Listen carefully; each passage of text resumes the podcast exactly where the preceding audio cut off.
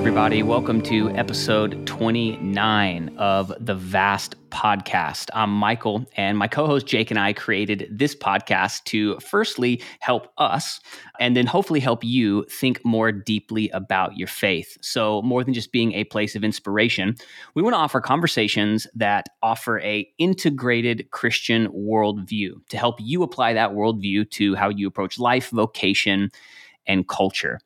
This week, we talk with our friend Josh Kelsey, who is the founder and senior pastor of C3 NYC, which also has locations in Paris, Berlin, and just announced a location in Philadelphia. In this episode, we talk with Josh about some mental health challenges he experienced while leading a church during COVID in one of the hardest hit cities in the world, what he learned in the process, and how Christians and leaders can stay healthy while leading people during turbulent times. This is honestly such a helpful conversation. And I know the topic of mental health is something so many of you have reached out and told us you are interested in hearing us talk more about. And this conversation with Josh is full of wisdom in this area. So we're going to get right into this conversation with Josh in just a second. But before we do that, I just want to remind you to subscribe and rate the podcast wherever you're listening to this today, whether it be Apple Podcasts or Spotify or YouTube. It goes such a long way in helping us spread the word. All right, well, that is enough from me. Let's jump into this episode about mental and emotional health with Josh Kelsey.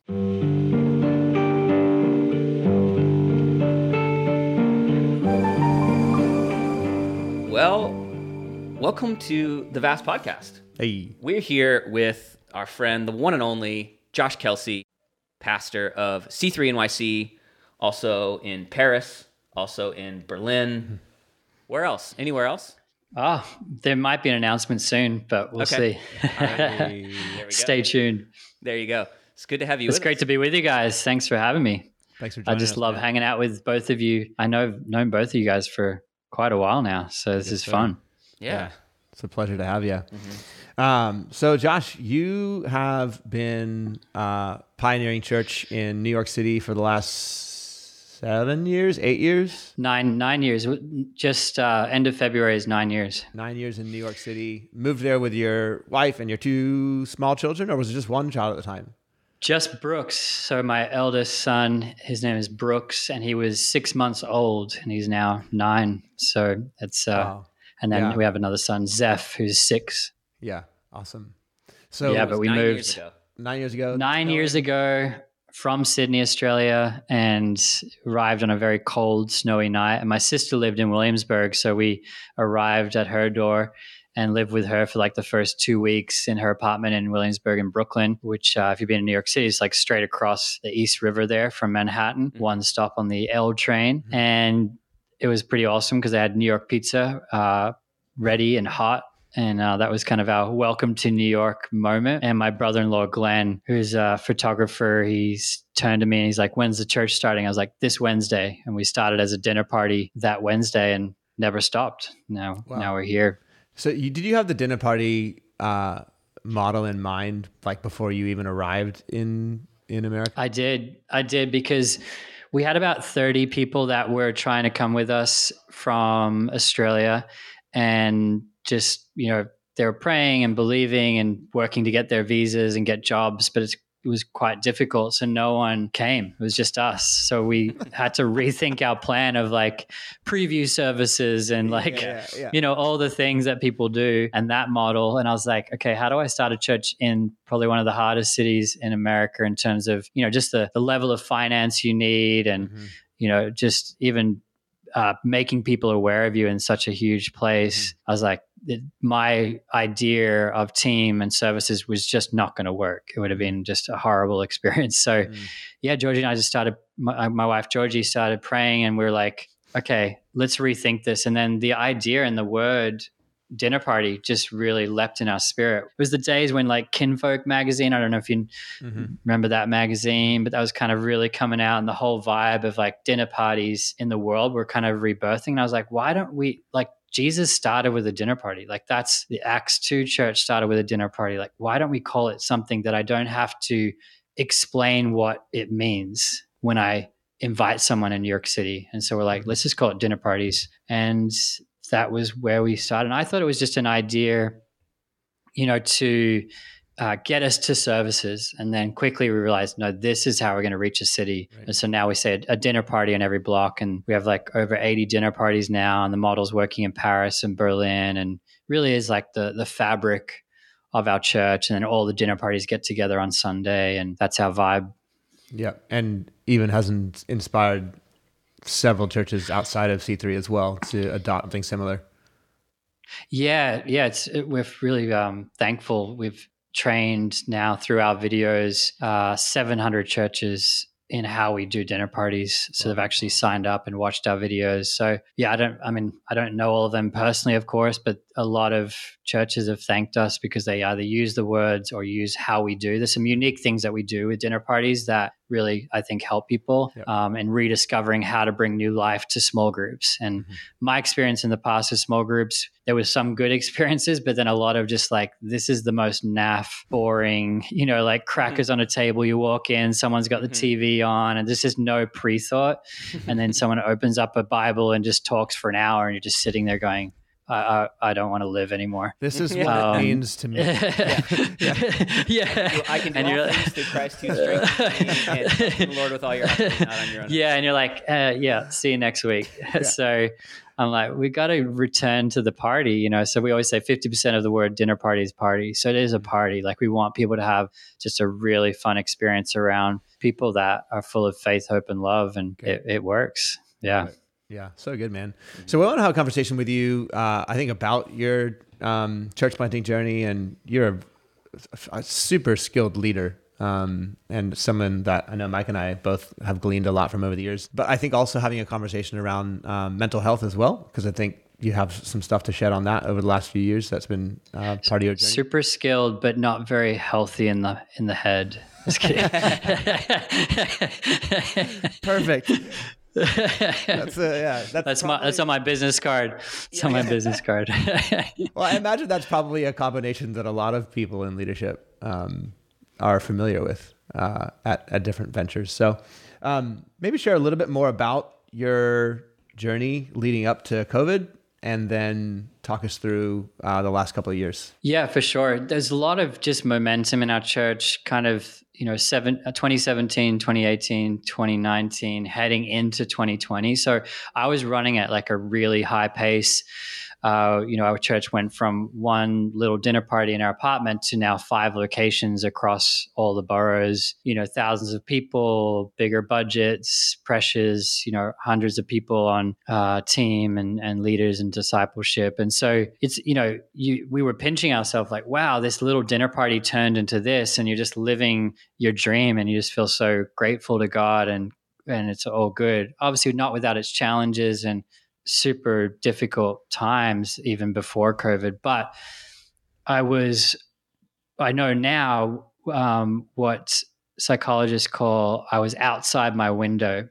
Mm-hmm. So I was basically running on adrenaline in what, you know, everyone knows this terminology fight or flight. So it was just so much pressure, so much demand every day, things pulling on me. And so I didn't realize it, but my nervous system was just, you know, on a volume 11, you know, just way outside what's a healthy um, kind of zone. So that's where I'm already at heading into COVID. Then COVID hits, and I just, I just kind of stepped into um, o- even more overdrive to keep alive the thing that we've been building for nine years, and didn't really take a step back and go, "Is this sustainable?" Mm-hmm. Like like what what what's the end you know the end result of this kind of level of intensity? And i think internally and subconsciously i was aware and i was trying to look after myself and i was talking to people. It wasn't like i was you know not aware fully. I just don't think i was aware of of some of the science behind it and just some of the things that can happen if you stay in that zone um, for too long. And i think also being you know, in my, I, I, moved to New York just, uh, just, uh, I think I was like 31. So I just had a lot of energy, but then I was getting close to turning 40 and, you know, there's just different seasons of life and really adjusting to that and understanding, okay, where's my sweet zone? Where's my sweet spot? Um, and then as well with with what happened to New York City and obviously all major cities around the world, but New York was quite unique in that it was something like the US Post said 40% of New York City residents' ad- addresses changed in 2020. Mm-hmm. Wow. Meaning they they changed from a New York address to somewhere else in the states, mm-hmm. um, and I think the closest equivalent was San Francisco, which was like uh, I don't know six to nine percent. So mm-hmm. that's that's wow. huge, like wow. in terms of the level of movement. And New York's a super transient city, like LA. Like people are just coming and going constantly already before COVID. So you're kind of used to that but this was like a mass exodus that had nothing to do necessarily with our leadership or the church. It was just outside of our control. But I think I addressed it as if I, I knew it wasn't my fault, but it it it felt like it still was personal. If that makes sense, mm-hmm. like I should be doing something more to save save what we've built. And so that was the first thing was just in in hyperdrive. And so then um, the summer of 2020 hit, and I, I just started seeing signs in my thinking and just how I was approaching things where I was just like, I'm definitely getting burnt out. Like, this is, I've never experienced burnout in my life, but if, if this is, um, you know, if this is burnout, then um, I need to, I need to figure this out because this doesn't feel those, right. What were some of those symptoms? Um, just, I, I felt depressed. I felt uh, like hard to get up in the morning. I felt exhausted. I felt I felt like a disdain towards my own church. I felt resentment towards people, um, and I felt kind of basically like codependent on the church, and like I was basically realized I was getting all my, not all of it, but a lot of my emotional energy from the church. And now that that wasn't there, I was kind of left in this um, feeling of despair like, oh, everything I've done for nine years is, right. you know, thinking dark thoughts like this is worth nothing. You know, mm-hmm. Mm-hmm. even though I knew that wasn't true theologically and even logically, so I had like multiple conversations like, no, Josh, this is this is just part of the journey. Like hey, the seeds you've sown in people's lives, they remain. They're, they're Holy Spirit gospel things in people's hearts that no one can mm-hmm. take away. Like it mattered what you built. I had that conversation, but it, it the, that voice was getting lower and lower, and the other voices were rising. Mm-hmm. Wow. So it's interesting to me that you. It sounds like you were saying that you were operating outside your window even before 2020. Correct. Definitely. Yeah and I didn't didn't realize it. Right, because it's funny to me because I've always known you as like, and I I don't mean this in a disparaging way at all, but a high intensity person, um, and I can actually relate. What do you mean? Yeah, but, I'm a pretty high intensity person as well. But when I've been around you, I'm like, man, this guy's even more intense than I am. intense and, in a different way. Yeah, maybe. Um, and I'm just the comedic relief in between the two intense guys. So uh, I love it. So, but can you kind of just parse that out a little bit because some of that has been good because it's it's led to something really fruitful in mm-hmm. some very tough ground. Mm-hmm. So how do you now sure. looking back at that season go like what if that was good and healthy and what if that was operating outside my window? And then can you explain the outside your window thing a little bit more so people know? Yeah, that? yeah. Yeah, I'd love to. Yeah. So, yeah, to answer the first part, I think you know, obviously your strength is your weakness. You know, it it can really backfire if it's not managed. And part of my strength is my drivenness. You know, I think God has wired me in a certain way to tackle I, like I like the idea of impossible things. Like, mm-hmm. like I like the idea of tough cities that people maybe shy away from, or tough situations, or like the idea of not having a venue this you know it, different weekends in church we'd find out like on a wednesday there's no place to meet this sunday. That wouldn't mm-hmm. freak me out. I like the challenge. Like i want to see god move or mm-hmm. and i'd start to hustle. And and that's why i love new york city. Like that it kind of works with my personality. So god mm-hmm. uses that and fits people into places. But if that's not managed well it can become that you're leading from the flesh not the spirit. So it, even though that's there's a, a, a gifting, some would say maybe an anointing around that, or a grace or a favor on that part of my leadership or personality, mm-hmm. you can you can kind of outrun uh, the favor or the grace of God and start really operating in your own striving. And so, I think that's from a spiritual sense, that's what began to happen. And it, it's an interesting thought because God graces you to do something, and then the success uh, happens, the fruitfulness, let's say, and if you're not careful in how you manage that fruitfulness, then you can actually start to lead by the flesh, which was not the way that you got there, but you end up managing something that was birthed by the spirit and you manage it by the flesh. So I think there's a that's what I I've talked to other leaders about or I've seen and then I realized no that's where I'm at. I'm trying to in my own strength manage something that I know for a fact that it was birthed by the spirit. What happened here was impossible. Mm-hmm. It wasn't just my hustle. It wasn't just my drivenness. Like this is a, a work of God. Mm-hmm.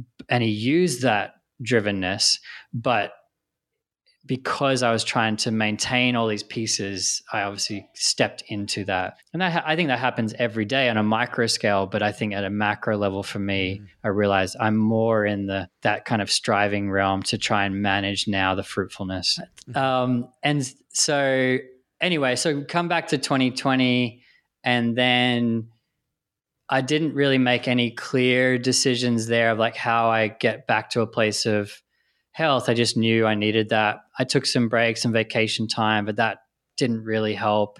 Mm-hmm. Um, and then fast forward to 2021 and realized, no, I, I need to do some deeper soul work and really figure out, okay, if I'm going to stay in ministry and stay in leadership at any level, I need to get healthy. And this is, this is not a COVID issue. This is a Josh issue. Like this isn't a circumstance issue that there's something inside me that I need to figure out what's going on. And and obviously my capacity worked up into a point, but now I'm I'm outside of that realm and I need to rethink where I need to grow and get healthy and and re you know reapproach my leadership if I want to see not only things maintained but really move forward in a healthy way, including marriage, kids, family, my staff, my team, and the church. Mm-hmm. And that's when I decided to go on sabbatical. And so I got a sabbatical coach. I got um, a therapist. I got um, so I booked in some retreats, and on one of those retreats with a therapist, uh, with Georgie and I, discovered and never really heard about it. I mean, I've heard it like thrown around, but I didn't really understand it. This word called the parasympathetic nervous system, mm-hmm. and it's basically description of all the involuntary things that happen in your body chemically through your nervous system and then also the sympathetic nervous system. And so the if your parasympathetic nervous system if you were to kind of look at it as like a, a window each person has a kind of happy zone like a, a safe zone where they're operating within that and your body's you know producing the right levels of chemicals and dopamines, oxytocin, uh, uh, you know, uh, all uh, serotonin, all these things. You're you're eating healthy, you're exercising, and and so you're you're within that win- window. But what happens is that you know you face danger or fearful moments, and it's normal and natural for your nervous system to go into fight or flight to protect itself. And so right. God wired us that way. Um, you can see it in nature. Obviously, you know, prey running from a a, a, predator, their systems in the sympathetic of fight or flight to survive. Mm. And so it's the same with leadership. When pressures hit us, it's okay that we have these survival kind of responses to it's natural and, and it's normal. The problem is you're not meant to stay there. Mm-hmm. And so they, they call it getting stuck. You can get stuck in fight or flight. And if you if you're there too long, then you're your nervous system isn't regulating, you're outside your window, and then you can drop down below your window. So you're above your window, and then you drop down, and that's called dorsal, which is your numb kind of freeze response. And so we also do that. Like if we face uh, high pressure uh, and we feel like it's we're outside of our natural response or our window, then you know some people might just crawl under the covers and and just watch Netflix, Netflix mm-hmm. you know, nonstop. That's like a dorsal kind of response. Like I, I don't want to deal with the world.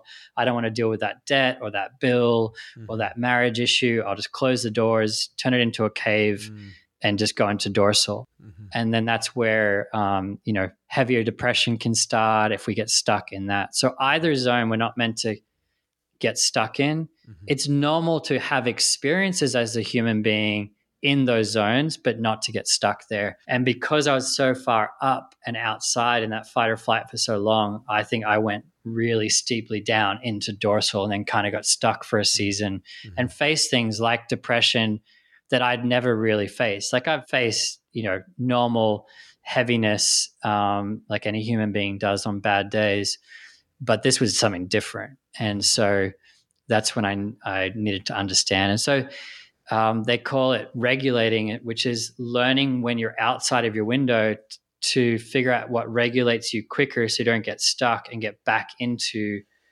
inside your window, which is again that normal mm-hmm. nervous system um, response, your your kind of happy zone, and so it's a really good exercise um, to go through as a leader to really start to identify what causes you to be outside your window. But I think the other thing is different leaders respond in different ways. Like some guys are addicted, I think, to being outside their window because it gives them energy for the vision. Mm. And I think I definitely was in that category for some time. so you're like your pre-COVID. That was yeah, yeah, outside the window. Yeah, exactly. And I think that's where a lot of leaders um, during COVID came unstuck, you know, whether it's morally or ethically or for other reasons, mm-hmm. is that many of them were just outside their window for so long before COVID. And then you're basically in one moment taking away what energizes them or gets them out of bed, even if it is a kingdom thing. They're doing it in an unhealthy way. And so they're looking now to keep that adrenaline going, and then they can end up going into places they shouldn't be going or right. you know getting connected to substances or other um, decisions so i think that's why it's really important that we're aware of this as leaders because we're all we may judge other leaders but we're all susceptible to making what we would look at when we're inside of our window and looking at someone else, oh, that's irrational. Like, I can't believe they did that. What's going on? But when they're outside their window for too long, right, they they, they lose all sense of logic. Yeah uh, they lose all sense of a moral compass or even principles that they've lived by wow. because it's their nervous system kicking into gear and it's all mm-hmm. it's very kind of almost instinctual mm-hmm. um, and that's where you have the idea of the flesh really mm-hmm. leading people at the at the highest level mm-hmm. what role has the holy spirit and your faith played in your journey back to health and normalcy yeah, I think besides like the cliche answers I can give, I think you realize that the Holy Spirit works in just really cool ways through relationships and mm. um, like like me. I believe it was the Holy Spirit that led me to that particular therapist who um, ended up being uh, an amazing Christian man, and um, and him explaining how to regulate and you know explaining some of his story, like he you know he lost his, his son um, committed suicide and and just his journey of um, dealing with such trauma and just you know the worst thing you could ever go through as a parent. And yet by the holy spirit learning that when you when you talk about regulating and getting back into a healthy place of your nervous system which god created these tools are there for us um, from God to actually help us stay healthy. And so I think the Holy Spirit revealed to me that it's not mental health and staying healthy as a leader is not just an issue of like another prayer meeting. Mm-hmm. Um, it's it's all of it. It's like a, a holistic approach to leadership versus like, well, if I just quote enough scripture, then somehow that's going to regulate me back into. Well, that I want as much scripture in my life as I possibly can get. But there, you know, a, a, conversation with a therapist could be what the Holy Spirit's leading you to to get healthy. Mm-hmm. Does that make sense? So, mm-hmm. the versus, okay, well, if I just do what we call quote unquote spiritual things and somehow I'll be spiritually healthy when really God created all these avenues for us to be healthy. And I think the I think the modern contemporary church is doing a better job now to bring this out into the open so that people are healthy. Mm-hmm. And I'm not tr- like my issues and what I face were nothing compared to a lot of people. It was just what I walked through, you know. Mm-hmm. Um, but and I'm I'm no expert on mental health by any means. Not even trying to make it like this is my lane now. It's just my story. Like I've learned sure. a few things and it's mm-hmm. helped me. But I'd say that the Holy Spirit has really helped me to realize that pride comes in different forms, and and pride could be not picking up the phone and saying, you know, calling a friend or calling someone to recommend, hey, I need to talk to someone that's an expert in mm-hmm in your nervous system. Like uh, if you're seeing signs of unhealth, the Holy Spirit's probably knocking on your door, going, "Hey, deal with this now. Mm-hmm. It's not going to go away." Mm-hmm. Yeah, to me, it comes down to a, uh, I guess, a good theology of God's providence, right? He's, yeah, he's, he's, the giver of every good and perfect gift. That's and right. So what gifts has He supplied mm-hmm. for helping you overcome whatever it is that you're facing? Um, exactly. to me, you know, part of my own journey with this kind of stuff, which ha- doesn't sound like it's been as severe as yours, but I think what has helped me has been um, a genuine belief in the fact that God wants to talk to me. And mm-hmm. I think a lot of times we sell ourselves short, we being kind of just, you know, the collective body of Christ, in uh, downplaying how much God actually has to say to us. And so the outcome of that is that we just don't simply give God much room. Um, and if we give God lots of room, my experience is that God talks to us over the course of hours, not minutes. And so if you're only giving him minutes, you're probably not hearing as much as he's saying. And so if you give God a lot true. of time and space, yeah. then God will speak to you. And I've found found for me my own journey back into security that that safe place in the window where like I know that I'm operating in a realm that I should be operating and I'm not outside my window has yes. come from doing the things that I feel quite certain God wants me to do and not yes. doing the things that Instagram wants me to do or that comparison sure. wants me to do. And so you know, I don't want to trivialize the idea that, you know, like you were saying, you do, it's not just that you need more spiritual time, more prayer. uh, but also allowing God a lot of space in your life, I think can help bring us out of some of those things. A hundred percent. Yeah. I think it's, and, and I was doing all of that, you know, I was spending hours. Yeah, I've always just, known you as that person. I yeah. and, and that, during COVID and you're like, I'm just spending a lot of time praying. I'm like, oh man, that's awesome. How much? And you and that really kept me uh, all yeah. day. yeah, literally. I mean, I I'm I always joke with my staff. I listen to this guy uh, on Spotify, William Augusto, and yes. his like in, his three in, hours you know, of soaking yes. in the presence. Yeah, and I would Shout just put on that and go. I, I'm only going to do one track today. It's like four hours later. but but yeah, that was that was my lifeline because I didn't at that point I didn't know what else to do, you know, right. and I knew there were other things I needed to change in the patterns of my thinking and the way I was approaching things, and so yeah, I mean, it's like you know, for me, it's like David uh, in the cave. It's like he's just he's afraid of Saul. He's like trying to figure out his next steps, but all he had was the presence of God, mm-hmm. you know. And and there are other solutions that would come, and and, and Samuel the prophet that, that's going to help him, and there's other people that come into his world. But ultimately, yeah, I mean, the whole story of that situation for me, I know it wasn't about the therapist or anyone else. It's about it's about the presence of God. Mm-hmm. It's it's um, Him sustaining me. So uh, one thing that I thought you said was interesting. So you did a sabbatical. You took a couple of some sort of extended time off. Um, yes. So I've have dealt with, walked through anxiety in different forms, sometimes really, really severe, sometimes just this constant state uh, ever since I was really like probably 12 or 13. One of the things that I know oftentimes like therapists will talk about in someone who is like outside of that window, right? So who is who is their their nervous system is so turned on into this fight or flight mode, it's actually impossible to make any logical progress without completely removing yourself from the thing that essentially has gotten you stuck to that place in that place Correct. in the beginning. So, yeah. how important would you say just the moment of going, okay, I have to remove myself from this? Um, what role do you think that played in helping you really like clear your head, getting you in a place where you could actually realize, like, no, this isn't a COVID problem, this is a Josh problem? And then, what advice yes. you, would you give to someone who may be like, man, I don't know that I, I, may be stuck in this, but I don't know that I'm able to just like wake up one morning and go, mm-hmm. you know what?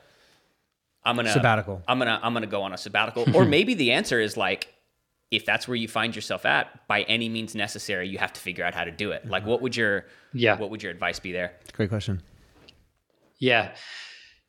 Yes. So yeah, big. I mean, most if you've looked into to sabbatical, you'd realize this, but I think a lot of people might just think it's like an extended holiday, which it's not. It's actually work um, which is interesting because um, obviously it's Sabbath, so you're resting, but it's like it's not just this like I'm laying on the beach and just chilling out. It's out. you're basically recognizing uh, and identifying your patterns and rhythms. So it's a it's a time to reset all the rhythms of your life and uh, kind of really submit them before the Lord and recognize like thought patterns, time patterns, you know, rhythms in the word, uh, rhythms around your leadership, rhythms around meetings, rhythms with the family, rhythms in your marriage, um, rhythms around recreation, um, rhythms around study. Like there's all these rhythms in life that have to be in sync and, and make your life work. And when those are out of sync or something's getting all the focus, then obviously uh, it's it, you know you can kind of deal with an offbeat for a while, but eventually everything's going to start to start to get um, out of time and really sound like a mess. If you were to turn your life rhythms into uh, a soundtrack, what would it sound like? And I think that's I started to realize this is like there's no melodies, no harmony. It's just like if this was a song, my life is sounding like a just a piece of chaos, you know. Mm-hmm. Um, but Sabbath, sabbatical, is that. Now, that's what Sabbath is every week, which is also a big thing, which is a time to reset and relook at your week. Yes, to rest, but also kind of reflect on, okay, where did I miss it?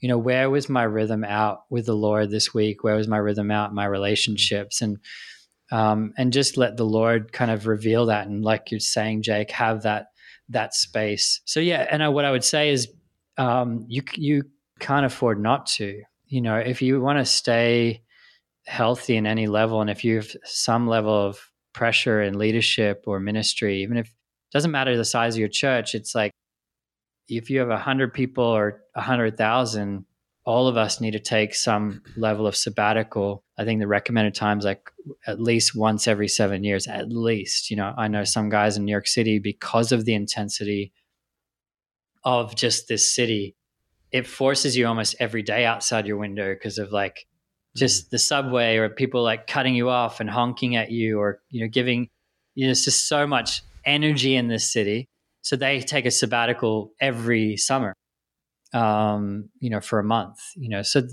you got to figure out what works for you and your family and your church but i think a lot of guys don't take it because they're they're afraid of the church you know losing momentum or uh, they're afraid that you know their team isn't ready or whatever. But I think if you set it up well, um, it's probably the best thing for your team. And I've found that a lot of things that I used to do, I don't need to do anymore because they've all stepped into that mm-hmm. um, and really preparing them. And that's where I needed to be. Where I am now is where I needed to be before COVID, but I was just hanging on to the steering wheel of certain areas in the church when it should have been someone else mm. uh, leading that. But this time really re- you know forced me. So there's a lot in that, but I think yeah, to uh, people need to even if it's a week, just to go, I'm gonna I'm gonna reset some rhythms. I need to talk to some people. I need to sit down and really start somewhere, and just let go of some stuff so you can get healthy. Mm-hmm.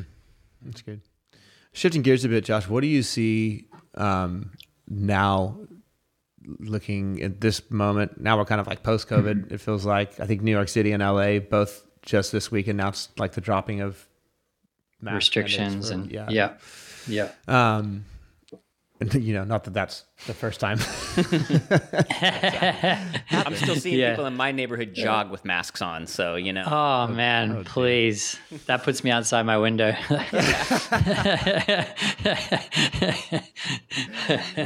um, but there, you know, we're not. That doesn't mean that we're transitioning into problem-free living and problem-free leadership.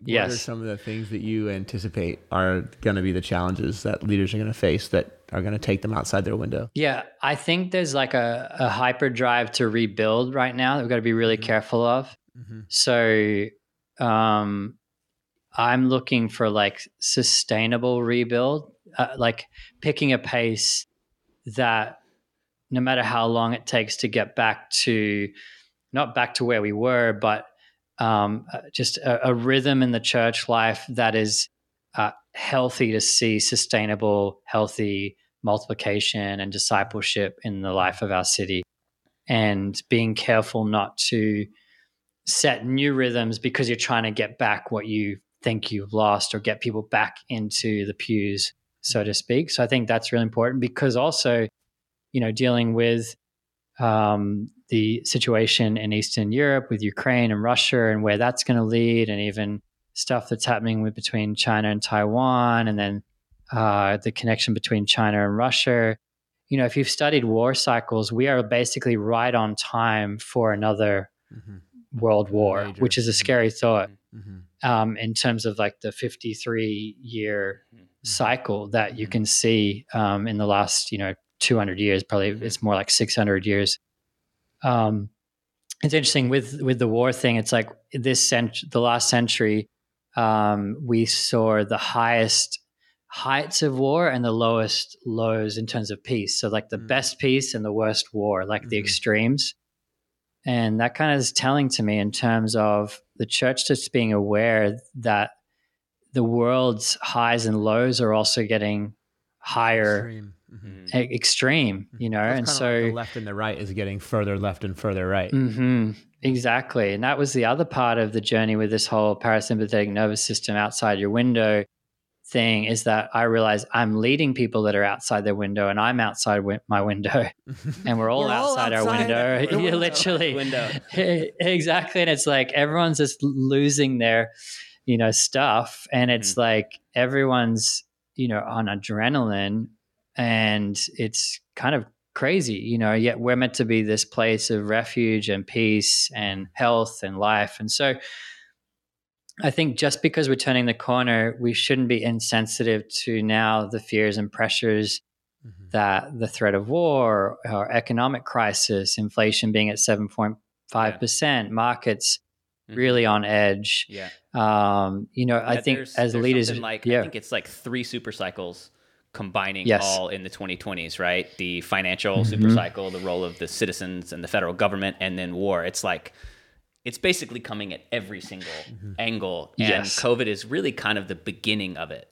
At least is what yes. a lot of of historians and mm-hmm. geopolitical you know. What's that book? The obviously there's Rings of Fire, and then there was Rings of Fire. The there was a book called the, uh, the, Storm Before the Calm, mm-hmm. which was which mm-hmm. was really good. Which essentially, yeah, does talk about that mm-hmm. that those super yep. cycles that are all converging over the next basically eight years now that are not yes. setting us up for anything other than a lot of volatility. Mm-hmm. Um, yeah, yes, it's a, it's a time when leadership is so necessary and a time Correct. when mental health is so fragile. Mm-hmm, mm-hmm. so those two things are converging as well. so can I ask? I want to ask both of you guys mm-hmm. a question in that, and I know that we're running out of time, but I think it's important because I think hear what both of you guys are saying. So you're both senior pastors in in urban cities, so um, the complexities are seemingly more complex. Right? We can't ignore that. We can't pretend like Yes. that's not that, not true because it is. Right?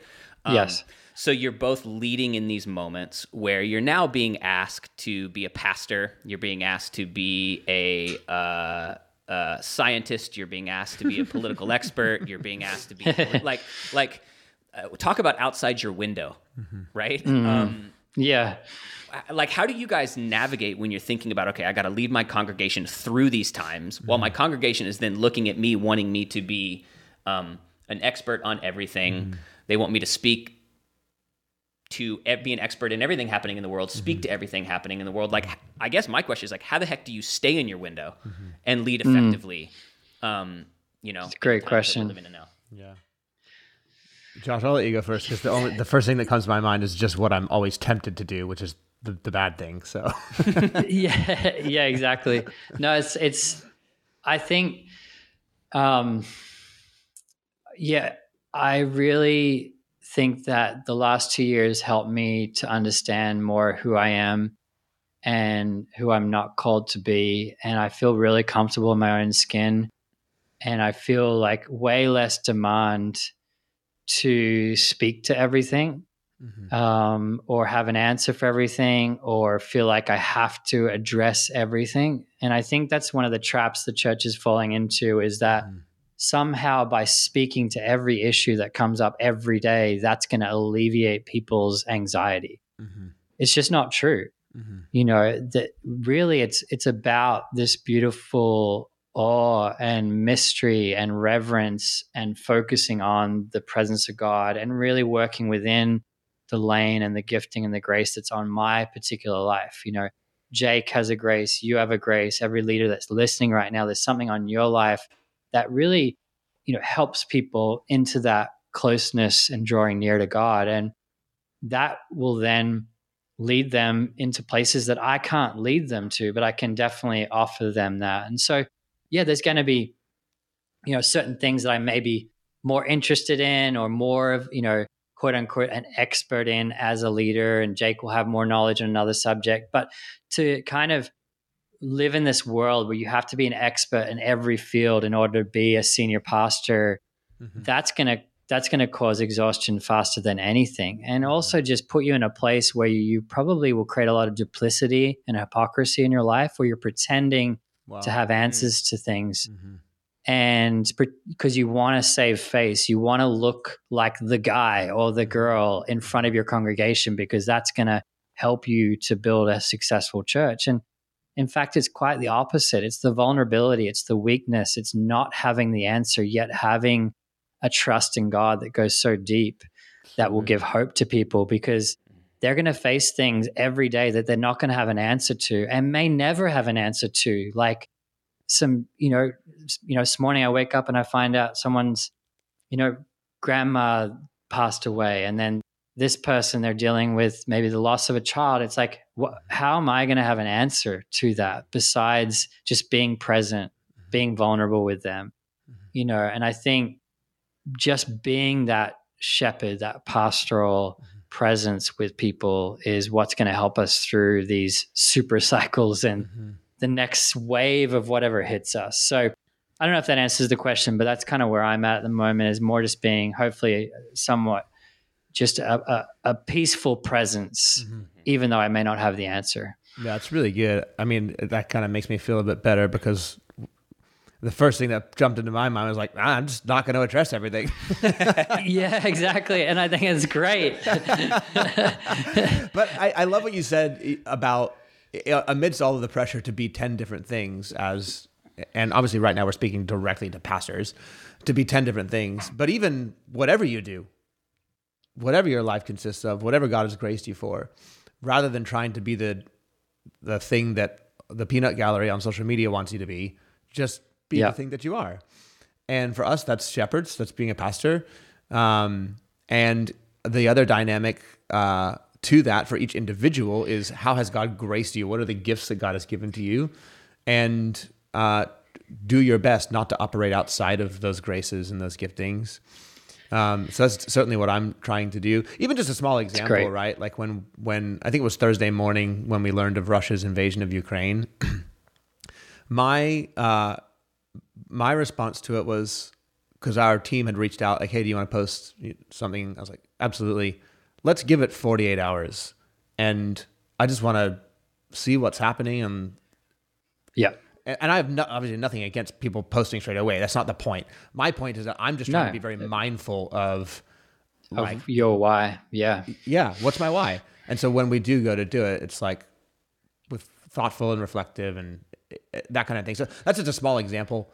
Um, but I think I love it. practicing that on the whole over the next mm-hmm. 10 years mm-hmm. is going to be really, Yeah. really important. I, I mean, James is like clear, like slow to speak. Like there's a mm-hmm. reason we shouldn't be instant, instantly talking about everything because we don't know what we're running into. There's so many, so many complexities, and and we should be very prayerful and mindful of that. I think the other thing that I'm, for me, where I'm at, I'm just focusing on like a few really close key people in my life, like Mm. that's really Yeah, where my wow. greatest influence and leadership is and i think that the western church has really got addicted to focusing on the masses and i think Mm. that's the one of the most um, it's it's kind of the best way to become ineffective Mhm, mhm. because it jesus was like the crowds are like such a small percentage of his ministry Mhm.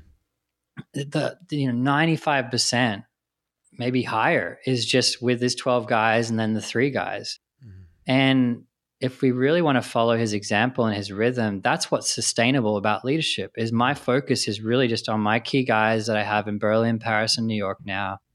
Just making sure their marriages are healthy loving on them seeing what challenges they're facing hopefully giving some words of wisdom because i've been through some things with starting in new york and now they're leading things in new york paris and berlin. And so you know that's the season i'm in obviously that will look different for different guys and if you're just starting out planting it that will mean just a few key guys that are on your team or running small groups in your church. And i think sometimes we give our strongest the least amount of attention because we can kind of just naturally rely on them but jesus didn't do that. He he really spent a lot of time with those guys because he knew they were when he ascended they're the guys. Like they're the ones that are going to take this forward.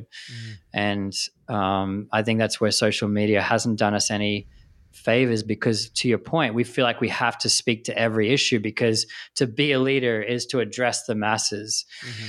And Jesus doesn't address, you know, a lot of social or political issues. Mhm. You know, if you saw his feed, it, it wouldn't be what a lot of maybe our feeds would be um, if you want to take that analogy further, it's like it would be like just things that were to his 12. And he'd probably have most of his feed would be like a, a private feed of 12 people. Mm. Yeah. Mhm. The one, the post. and I think only friends can rethinking that. Yeah. Yeah. Yeah, the green one, exactly. The exactly. green one. and Wow. so I just Well, that's I just think that that's so much so much better place to live, you know. Yeah, yeah, and it's really interesting, right? Because one of the things that they say about crisis leadership is like you got to over, over, over, over communicate, and I think that's one of the things because typically that over communication is aimed at the crowd. Um, Yes. and when you that can be like a version of staying outside your window because you don't if you don't go back from that into ninety percent of your time invested into your few, then you're I- I don't know you're going to probably end up being ineffective. Um, I I totally agree. I think less is more, and I and I felt guilty at certain times because you see these posts like leaders are present in a time of crisis, and it's like, and I'm like, yeah, but like if I'm just like, uh, you know, in front of people the whole time, mhm.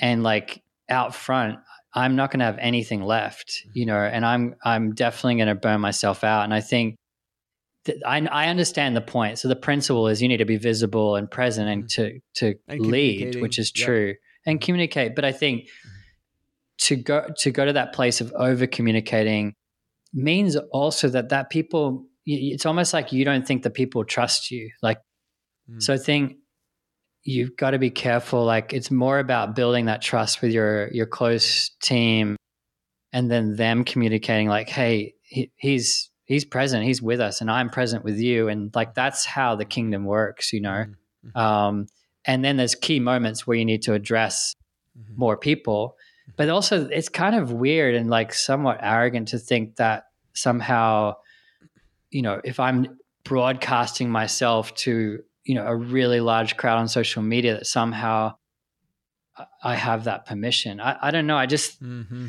Mm-hmm. I think That's there's a new just some, phenomenon. It is a really new. yeah, phenomenon. it, it- and yeah, and I just think there's really going to be some backlash, and you know where we're living, like we've created this new, we partner with a company called Together. We've created this new app called Together, and really the church there's already over two thousand people on this church app every day. Will's and going it's to be a on closed- our, Will's going to be on our other podcast, by the way. Oh, awesome! So you'll yeah, I chatted with him last you'll week. hear about it then. Yeah, But the, the the point I'm making is people are just so gravitated to it because it's a closed feed, and it's just it's the church's feed, and Mhm. they just go, okay, I'll click on here, and they have messages with their dinner parties, and they're RSVPing for dinner party. They're seeing that feed, and they know what's happening in the life of the church. And so I think a lot of people are going to go to more versions of that in the church Mhm. life Mm-hmm.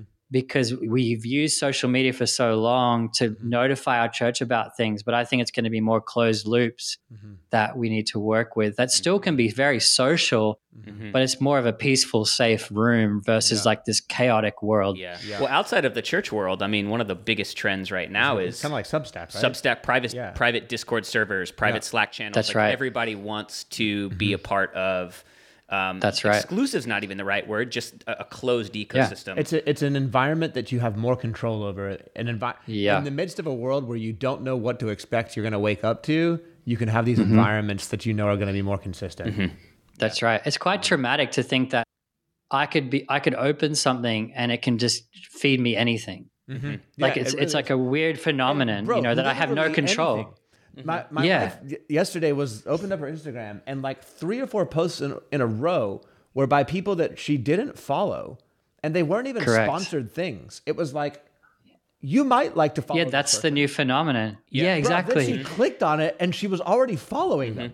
Like But- it had followed them for her. right but that's the thing Oh right my about gosh. these new so like this whole closed ecosystem there's um there's accountability and there's rules so if I if i join together app i'm no i'm not just going out on instagram without any accountability there's something expected of me if i'm going to be a part of this, Right. Correct. thing Yeah. so now it's it's actually more reflective You got to be thoughtful. You can't of just be community. dropping your grenades. exactly exactly.